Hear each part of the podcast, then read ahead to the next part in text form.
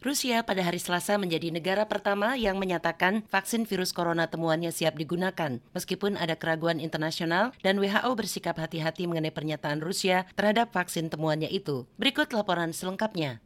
Presiden Rusia Vladimir Putin menekankan vaksin tersebut sudah menjalani tes yang diperlukan dan terbukti efisien, menawarkan kekebalan yang tahan lama dari virus corona. Насколько мне известно, сегодня утром зарегистрировано, впервые в мире зарегистрировано vaksin против новой коронавирусной инфекции. Sejauh yang saya tahu, vaksin virus corona pertama di dunia sudah disetujui pagi ini.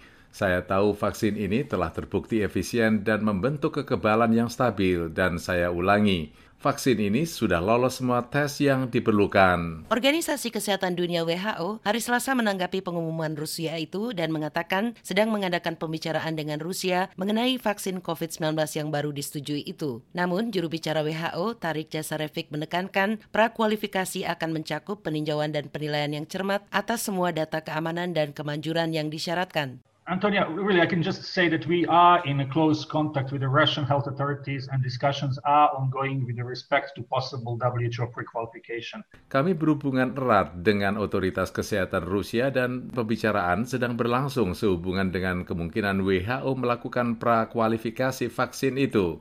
Namun sekali lagi prakualifikasi vaksin apa pun selalu melibatkan peninjauan dan penilaian yang ketat terhadap semua data keamanan dan kemanjuran yang disyaratkan dipersyaratkan. Putin mengatakan salah seorang putrinya telah diinokulasi.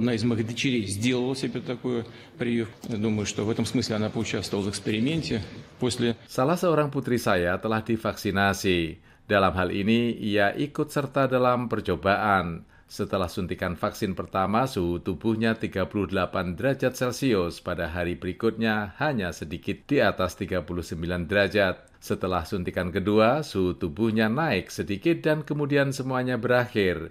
Ia merasa sehat dan memiliki jumlah antibodi yang tinggi. Namun, para ilmuwan di dalam dan luar negeri memperingatkan penggunaan vaksin secara terburu-buru sebelum uji coba fase 3 yang biasanya berlangsung berbulan-bulan dan melibatkan ribuan orang bisa menjadi bumerang. Uji klinis fase 3 akan dimulai Rabu, kata Kirill Dmitrev, Kepala Dana Investasi Langsung Rusia yang mendanai upaya tersebut kepada wartawan. Madioni, Jimmy Manan, VOA.